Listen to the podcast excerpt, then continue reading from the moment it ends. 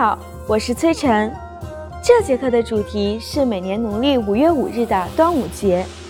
端午节是中国人纪念一个叫屈原的英雄的节日，在这一天有吃粽子、赛龙舟、挂艾叶等有趣的习俗。那么，首先我们一起来了解一下屈原吧。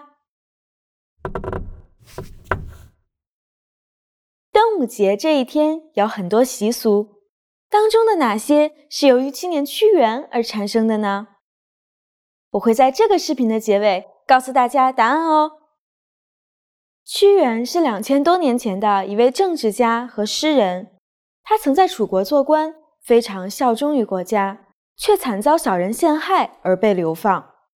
不堪屈辱的他，于五月五日这一天投江自尽。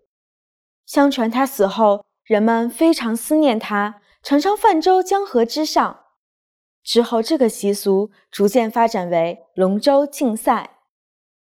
说到赛龙舟，这是一项非常受欢迎的传统竞技。龙舟就是小船，赛龙舟就是划船比赛。比赛的时候，每个船上安排二十五名船员，由其中一人指挥，两人敲鼓，其他人齐心协力，力争最快划到终点。赛龙舟最吸引人的是它热闹的气氛，龙舟上鼓声震天，喊声不绝，两岸围观的观众也络绎不绝。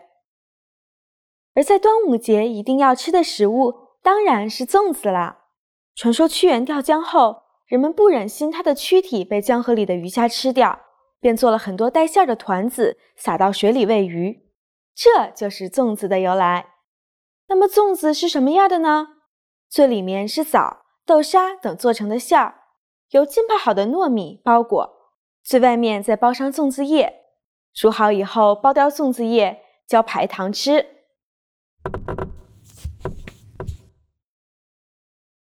古时候，人们认为端午节这天在家门口悬挂艾叶能够避邪气。现代科学发现，艾叶的确能起到杀菌作用，预防瘟疫流行等等。现在我来告诉你们前面问题的答案。端午节这一天有很多习俗，当中的哪些是由于纪念屈原而产生的呢？端午节是为了纪念屈原的节日，跟他有关的习俗是赛龙舟和吃粽子。怎么样，你记住了吗？